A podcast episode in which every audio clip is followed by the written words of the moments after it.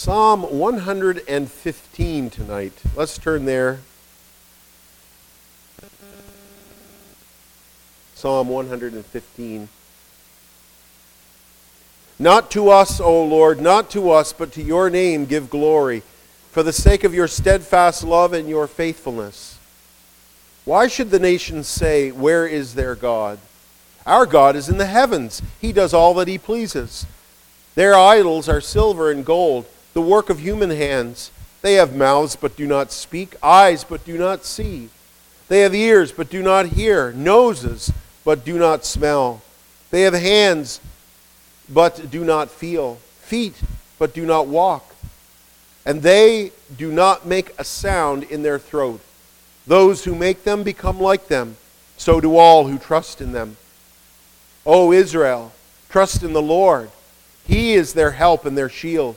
O house of Aaron, trust in the Lord. He is their help and their shield. You who fear the Lord, trust in the Lord. He is their help and their shield. The Lord has remembered us. He will bless us. He will bless the house of Israel. He will bless the house of Aaron. He will bless those who fear the Lord, both small and great. May the Lord give you increase, you and your children. May you be blessed by the Lord who made heaven and earth. The heavens are the Lord's heavens, but the earth he has given to the children of men. The dead do not praise the Lord, no, nor do any who go down into silence. But we will bless the Lord from this time forth uh, and forevermore. Praise the Lord.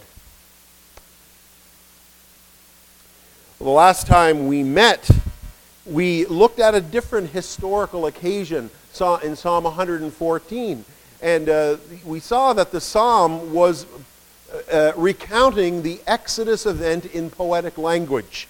And uh, we saw that it was a, uh, a poem not only about the Exodus, but as that Exodus event is um, realized in Jesus, we could easily apply it then to ourselves and see how poetically God overcomes all our enemies whether it be sin or the devil or any other impediment in our lives keeping us from him. And so Paul says, nothing shall separate us from the love of God which is in Christ Jesus. And so Paul mocked all those natural impediments like the sea and the hills and the mountains and, and all these things that stood in the way of God's people coming to their final destination. He says they skipped, they fled, they, uh, they uh, trembled, all these things uh, before the God of Israel.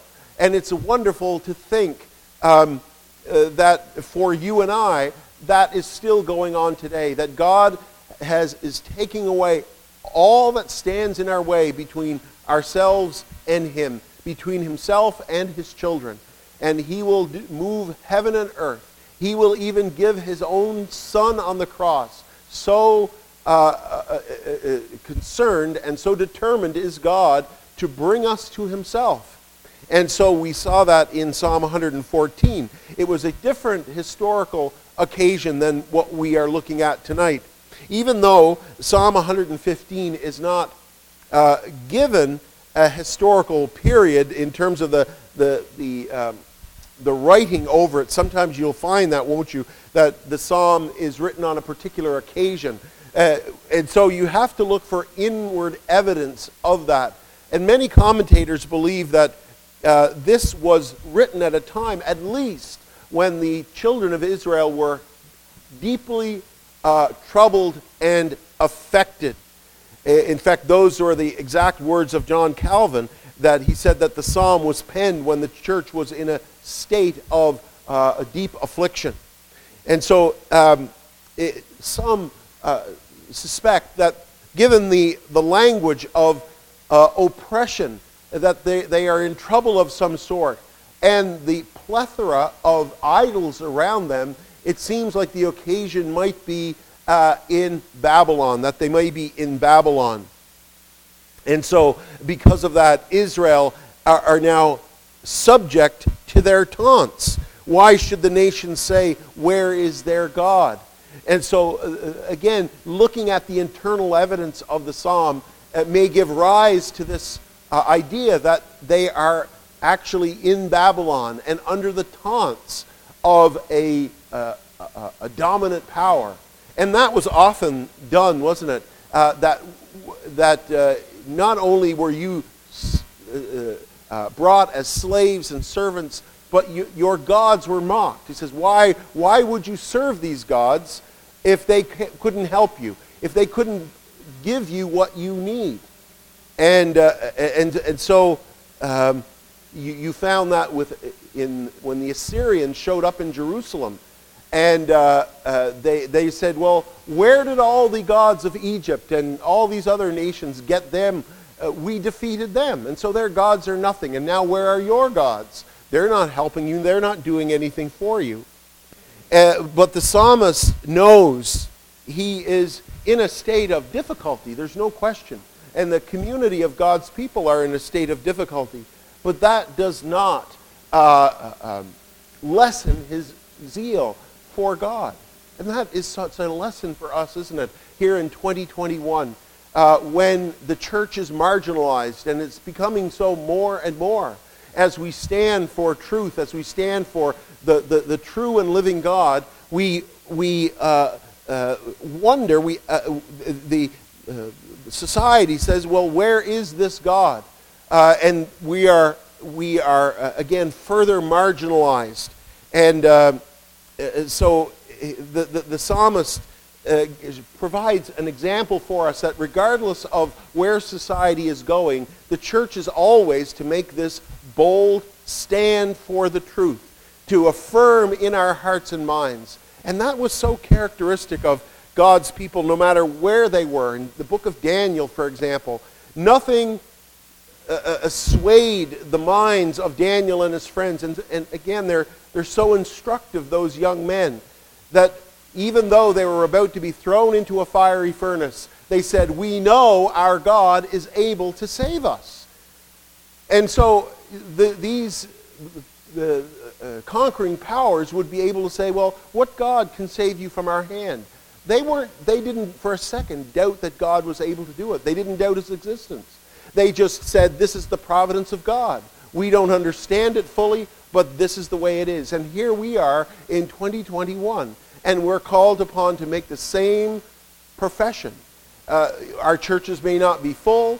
Uh, in fact, the, the uh, fewer and fewer people go to church, and we may feel that the cause of Christ is, is struggling or failing in our country and in our province and so on.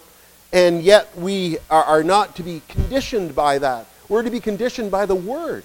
We're to be conditioned by what God has said and what God has done. And this is the stand that the psalmist is taking. He knows the truth. He's convinced of the truth, though he is going through a very disorienting, along with the people of God, a very disorienting uh, uh, uh situation. So he begins, Not to us, O Lord, not to us, but to your name give glory in Isaiah, for example, God promised that this is what he would do, that he would save his people uh, uh, for his own name's sake, for his glory. And it, as they are in this trouble, okay, they're, in a, they're in a very difficult situation, and they're perhaps remembering the prophecies of Isaiah, remembering the words of Isaiah as to what God would do, uh, that he would save them for his glory's sake. Look at chapter 48 and verse uh, 9 to 11. For my name's sake, I defer my anger. For the sake of my praise, I restrain it for you, that I may not cut you off. And then in verse 11, for my own sake, for my sake, I do it. For my own sake, I do it. For how should my name be profaned? My glory I will give to another. So here are the people of God perhaps in a foreign land, but they don't go empty handed. They go with the prophecies of, of uh, uh, uh, Isaiah, which were written many generations before, a couple of hundred years before. And so they don't go empty handed. And they remember that God is going to save his people for his glory. And so this is what this psalmist is doing. Lord, for your glory's sake, save your people help them, undertake for them. Not to us, We don't deserve anything. As the people of God, and Daniel and many of the exiles lump themselves in. He says, We don't deserve any glory. We don't deserve any honor. But for the glory of your name, O God, do it, as you said you would. Not to us, but unto your name give, uh, uh, uh, give glory for the sake of your steadfast love and your faithfulness. In other words, Lord, we're calling out to you to do for us today what you did in the past. You showed yourself to be steadfast in your love and faithfulness. Please do it again. Not unto us, but unto your name give glory. This is the, the, the, the, desire of all God's people, no matter whether it's in good times or bad times. If you have truly come to understand the cross, well, just as we were seeing this morning, if you truly understand the cross, then forgiveness will not only be natural, it will be a joy to you to forgive people, to extend God's love. It, it, it, that will be your innate desire. Uh, but it, is all, also in the innate desire of every Christian to cry out, not unto us, not unto us, but to you be the glory. It is your son that came and died. You gave your only begotten son. He went, uh, uh, uh, uh he, he, he uh, entered into death. He was dead and buried, uh, and he rose again. Single handedly defeated the powers of darkness, overcame death and the grave for us. Lord, we didn't do it. We couldn't do it. We were your, not only were we unable, we were your enemies at the time. So, Lord, you get all the glory. And that's God's intention. And he says, Why should the nations say, Where is their God? You see, again, this is the refrain. This is, the, uh, this is what they were saying. Why should the nations say? This was like a chorus. Where is your God? Here are you. You're in prison. Here are you. You're, you're nothing. Or in modern uh, situation, they may say, well, you're sick. Well, everything's going wrong for you. You just lost your job. Uh, you know, things aren't going very well. Where is your God? You say, you want me to believe in your God? Now look at your life. Things are, things are difficult. Things are, you know, where is your God? And this is what the, the perhaps the Babylonians or another oppressive group were saying to them. Why should they say it? This is what the psalmist is saying. He has a heart for God's glory. In Numbers 14 uh, and at verse 13, this was the same uh, situation when, when the children of Israel were rebelling and God was going to destroy them. And this is what uh, uh Moses said. But Moses said to the Lord, here's Moses interceding for the people, then the Egyptians will hear of it. For you brought this people up uh, in your might from among them, and they will tell the inhabitants of this land that they have heard that you, O Lord, are in the midst of the people. For you, O Lord, are seen face to face, and your cloud stands over them, and you go before them in a pillar of cloud by day and a pillar of fire by night. Now, if you kill this people as one man, then the nations who have heard uh, of your fame will say, It is because the Lord was not able to bring this people into the land that he swore to give them, and that he, uh, he has killed them in the wilderness. And now, please, let the power of the Lord be great as you have promised, saying, The Lord is slow to anger and abounding in steadfast love, forgiving iniquity and transgression, but will by no means clear the guilty.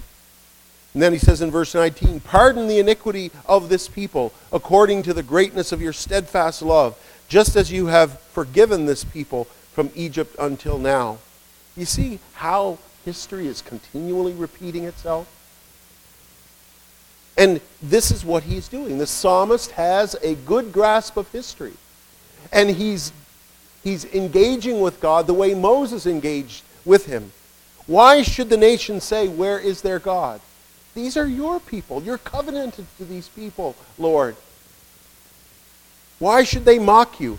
they would say that the Lord has brought them so far and could not ultimately deliver them. And so he, he pleads, he pleads with God. He, he, he says, Lord, this is the glory of your name. Your reputation here is on the line. Why should the nations say that, uh, uh, where is your God?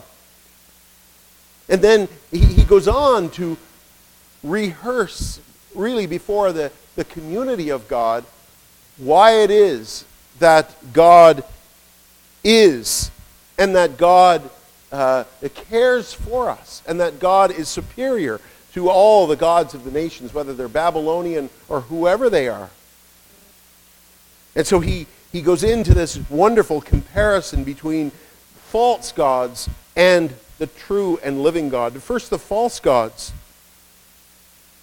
He says there, uh, uh I'll get back to verse 3 in a moment. Our God is in the heavens, He does all that He pleases. Verse 4, he says, The idols their idols are silver and gold, the work of human hands. They have mouths but do not speak, eyes but do not see, ears but do not hear, noses but do not smell, hands but do not feel, feet but do not walk. They do not make a sound in their throat. Those who make them become like them. So do all who trust in them. It's almost like David going up against Goliath, remember? When the people of Israel were in, again, a different kind of bondage. They were off on the hill, trembling. They couldn't move. They might as well have been in captivity. They couldn't do anything. And along comes David, a man whose heart is alive unto God. He says, Who is this Philistine that he should mock the armies of the living God? He is the living God. They worshiped stone and wood, the gods of the Philistines. And this is, again, the spirit of the psalmist here. Isn't it wonderful? that this is hundreds of years, perhaps, after King David went up against Goliath. But nevertheless, the spirit of David resides in this psalmist. He says, Lord, why should this state of affairs continue? You are the living God. Their gods are nothing. They're nobodies. They're non-entities. They're just stone and wood. And he, he contrasts them. These are the creation of man. They can't do anything, they can't ultimately save. God made everything, but they themselves are made. God is in heaven, but they are on the earth. God does whatever he wants, but they can do nothing. They have to be lifted from here to there. They're cut out of a piece of wood. And with one part of the wood, they make their dinner, their supper at night. They burn it in a fire. With the other part, they fall down before it and worship it. And it has to be carried from here to here. But our God is the God that carries us on eagle's wings. That's what he says to the children of Israel. I bore you on the eagle's wings out of Egypt. I brought you through the sea and the desert and into a land flowing with milk and honey. Not only did Israel acknowledge it, but even the nations acknowledged it. Their God fights for them, they would say. Rahab the prostitute uh, could say, We have heard what your God is doing. Even the enemies of God could not deny that he was the true and living God, that he was giving them the land. And it shot fear into the hearts of the people around. They can do nothing, but God does what he pleases. God sees the distress of his people, as the psalmist knows, and he's answered them time and time again. But these have mouths but do not speak. They cannot communicate. They have ears but cannot hear. They have noses but cannot smell. Hands but they do not feel. Feet but do not walk. Those who make them are like them. This is quite a condemnation. In other words, they are dead and lifeless, just like the idols they serve. That there is nothing God pleasing in them, that they see their life consisting in what they own. They see their life cons- consisting in what they eat or their sensations, and they rise no higher than that. This is what was said of Israel when they worshiped false gods. Look at what it says in 2 Kings 17. It says that they went after false idols and became false. In other words, their whole lives were a lie. The gods were a lie, and their lives became a lie. They became like them, dead. Dead in the things of God.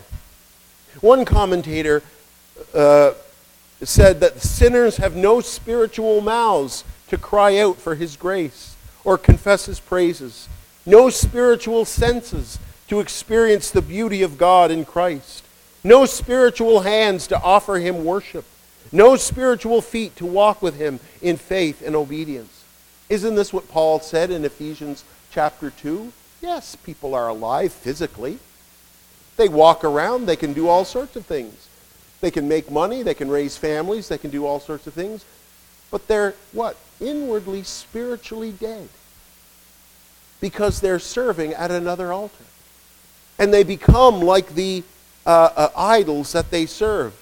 They, they don't, the, the, the, the Bible says they are themselves dead. Dead unto God. No spiritual mouths to cry out.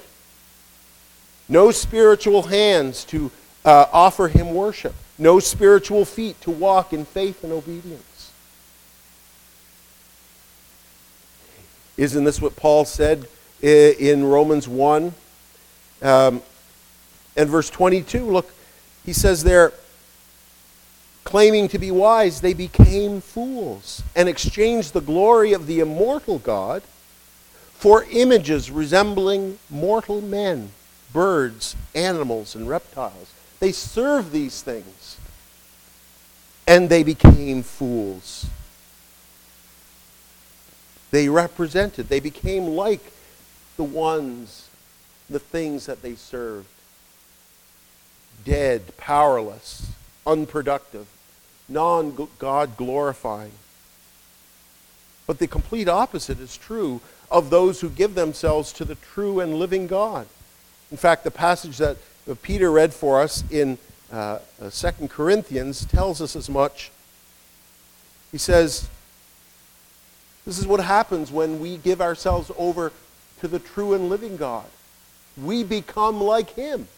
Just as those who worship false idols become false, their lives become a lie as the, the thing that they worship, so we are changed.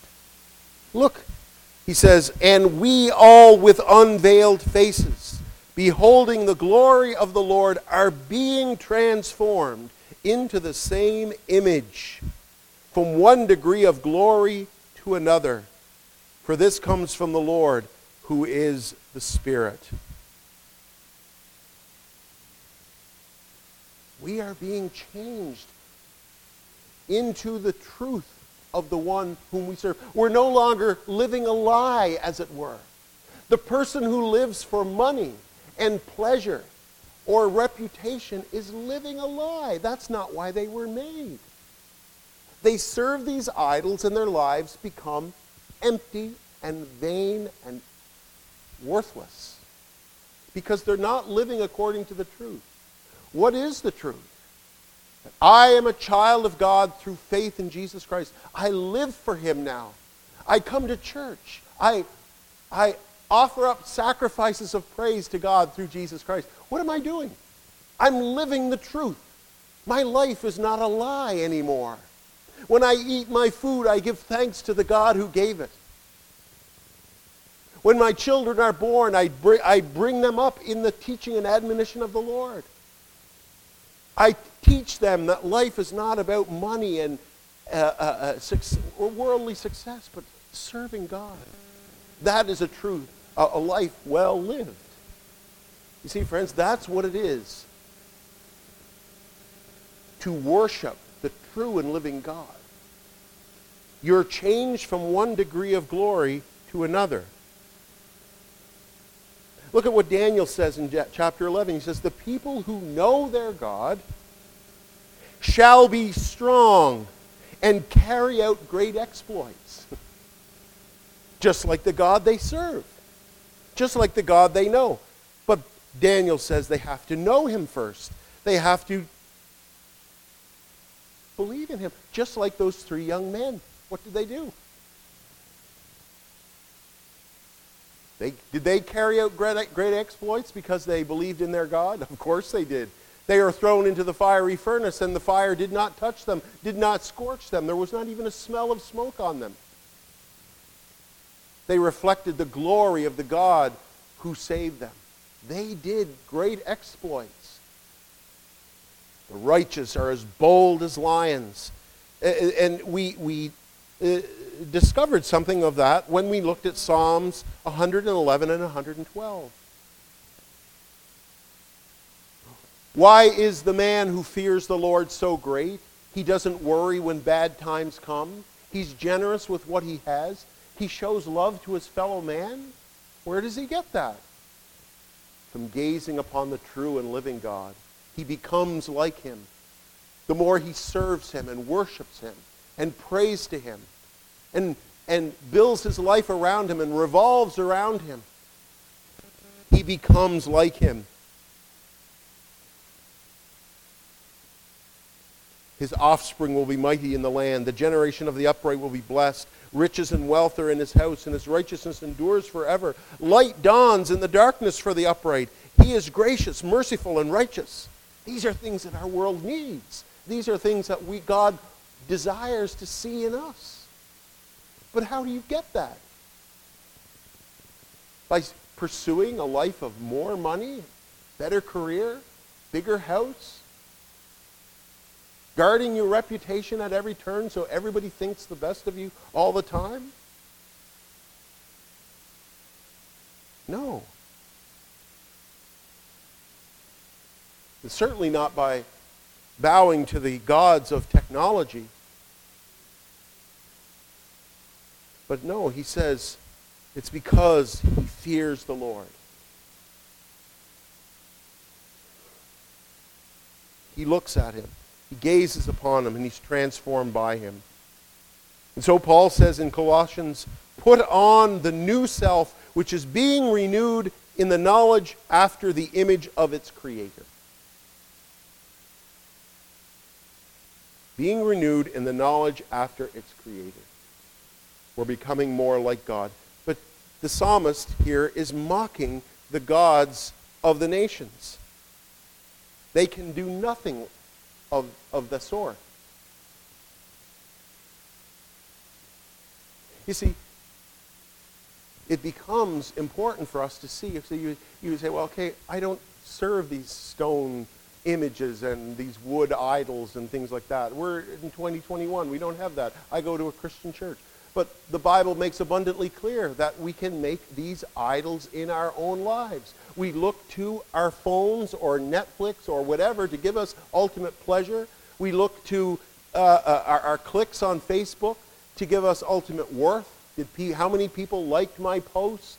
Uh, uh, uh, do, how many followers do I have on Twitter? A lot of people will go down that road and find their value in these things to the point where psychologists are saying all the time that technology is making people depressed, especially young people. It's making them question their worth. Why? Because they're bowing to an idol that doesn't give anything back. And they become as dead and empty as the gods they serve.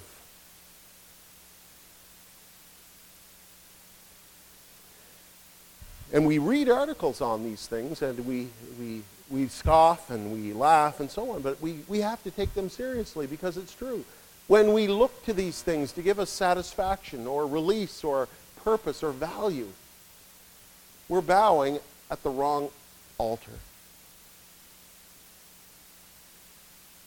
We are being shaped by these things. One book recently in the last number of years say how, how your cell phone is changing you. And there's been many studies done, and many Christians have written on the subject.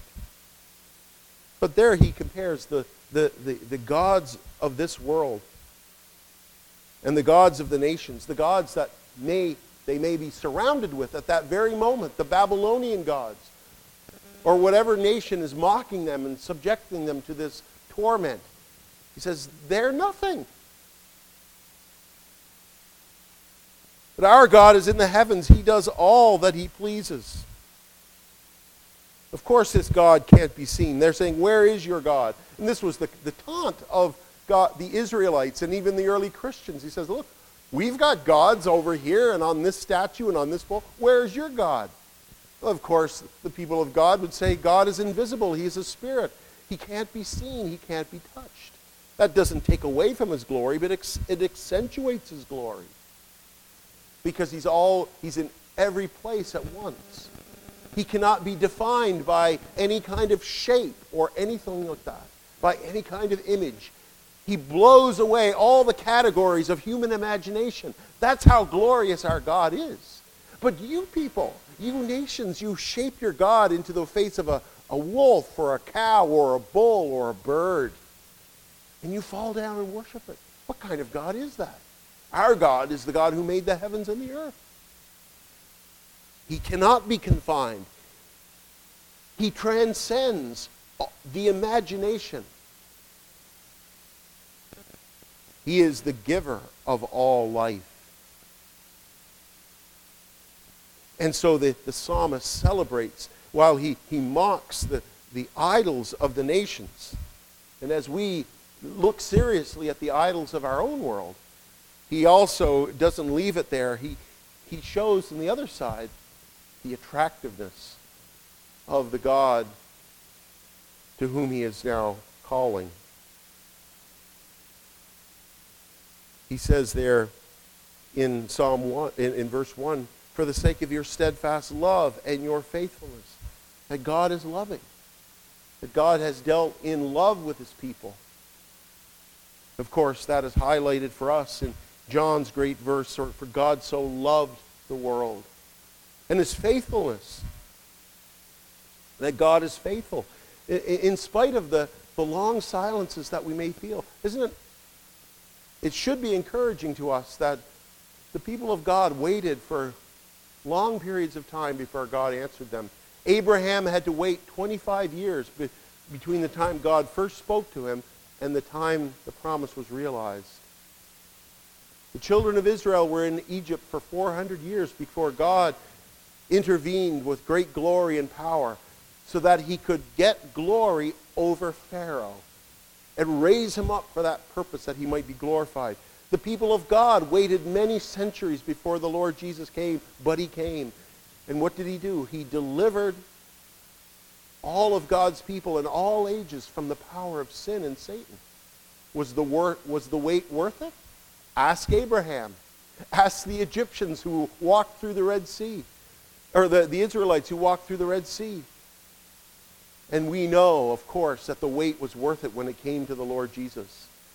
He is because God is faithful to his promises, and he will do it. What God, what idol of the nation has ever prophesied and it came to be? God says, I've done these things that you may know that I am the true and living God. No other God has done these things that prophesied dozens and dozens and dozens and dozens of different prophecies, and they all came true. I, I prophesy before it comes true, so you will know that I am the true and living God.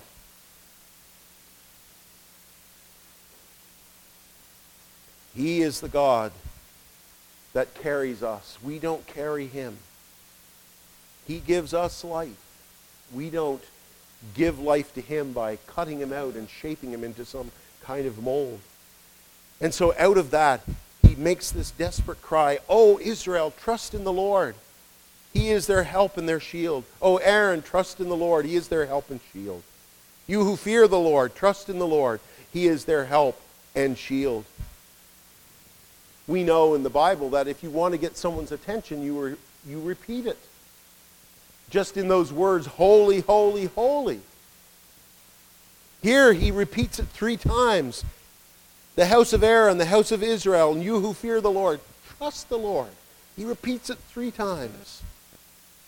That though you may be in very disconcerting circumstances, and maybe that's you tonight, maybe you feel dead and empty, maybe you feel your Christian life is going nowhere, maybe you feel confused about this or that, and you feel like giving up. You feel like the, the world has uh, it, it done its worst on you. Maybe you feel the attraction of these idols in the world and that, that, that God is losing his attraction for you in your heart. But the psalmist lays out here in black and white terms the reasons why, and especially in the face of Jesus Christ, why we ought to trust, trust, trust. At every turn, trust, hope, believe, trust his word. Is it not true? Has it not been proven again and again to be true? We sang this morning Psalm 130. My hope is in his word. My hope is in his word. It's been proven. He has prophesied and it has come true. We have put our trust in it. The worst of the worst have looked to the promises of the gospel and say, could I be saved? Could I know deliverance through these same promises? And so you have the worst that this world and society could throw up at us. And God, through his word, has made new people, changed gang leaders and drug addicts and prostitutes and idolaters and, and, and murderers into beautiful men and women of God. He is able. He is able to do it. Trust in his word. Trust in his grace. The Apostle Paul said, even when I was buffeted by Satan, on three occasions I went to God, but God said, My grace is enough for you. My grace is sufficient for you.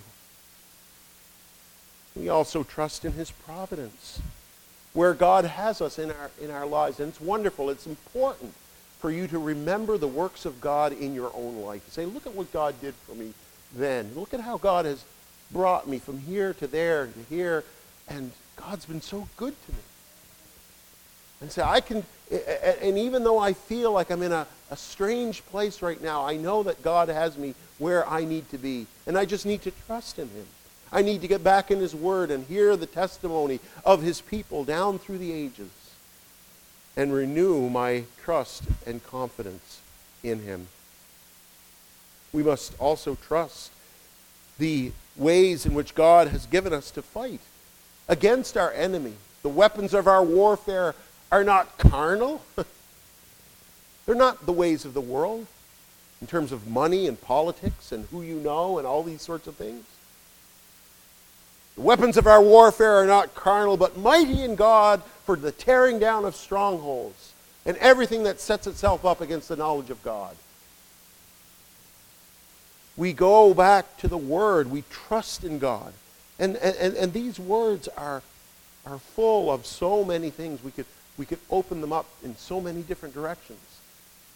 But these are the things that we must trust God in His Word, His providence, His grace, His power, His Spirit. He's not just giving them an empty word. Trust. They know what He means. And surely we know what He means tonight. He will bless. The Lord remembered us. He will bless us. He will bless the house of Israel. He will bless the house of Aaron. He will bless those who fear the Lord. Again, he is, he is saying to the, all these three groups, trust, trust, trust. Now he is saying he will bless, bless, bless. Verses 12 and 13 uh, uh, uh, lists the, the consequences of what he has just said before in 9 to 11. Israel trusts God, and God blesses them.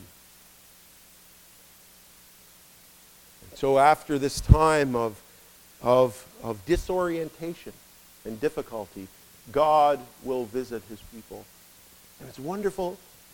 In their time of exile, who does he send to them? Ezekiel and Daniel, who open up to the vista of the people of God that glorious picture of what he is not going to do for them only in the short term.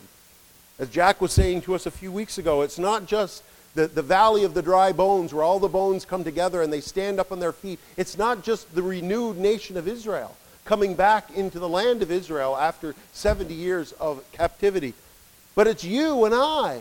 It's the nations. It's, uh, it's the ingathering of the, the nations of the world. As we come to faith, and this is where God is going to add to his people. May the Lord give you increase, you and your children. That's what he says there, it, what he means by uh, in Isaiah 54. After 53, when he's talking about the suffering servant, the Lord Jesus, how does Psalm uh, Isaiah 54 start? Sing, O barren one, you who did not bear, break forth into singing and cry aloud. This is the nation of Israel. You who had not been in labor, for the children of the desolate one will be more than the children of her who is married, says the Lord. Enlarge the place of your tent, and let the curtains of your habitation be stretched out. Do not hold back. Lengthen your cords and straighten your stakes. For you will spread abroad to the right and to the left, and your offspring will possess the nations and will people the desolate cities. And in a kind of a microcosm, this is what the psalmist is getting at here. Keep trusting, keep hoping, for the Lord has determined an amazing destiny for his church, for his people. That, they, that the people of God will be more than the sand of the seashore, more than the stars in the heaven that can be numbered.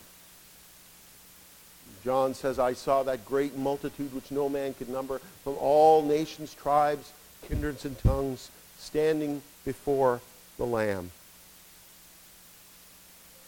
And so God will bless us. He will help us. And so in Christ we are to be fruitful. Jesus said in uh, John uh, 15 as he talked about uh, the vine in John 15 and verse 16,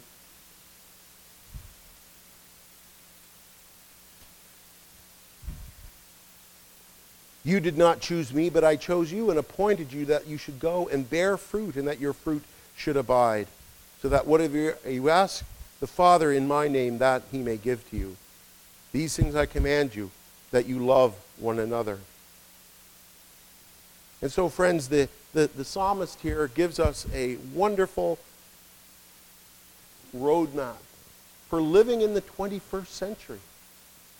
What it means to live surrounded by the idols of men's thinking.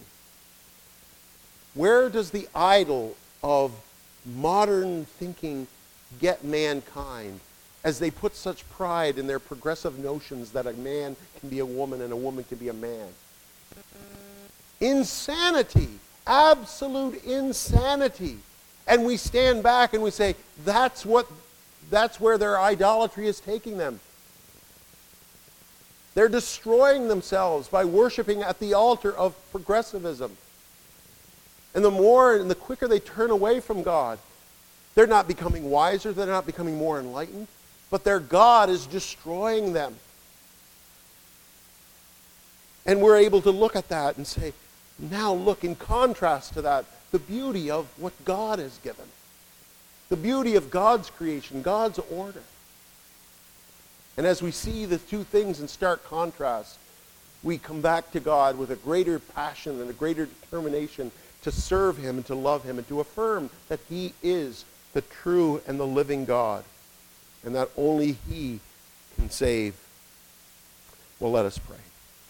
O Lord our God, we give thanks for your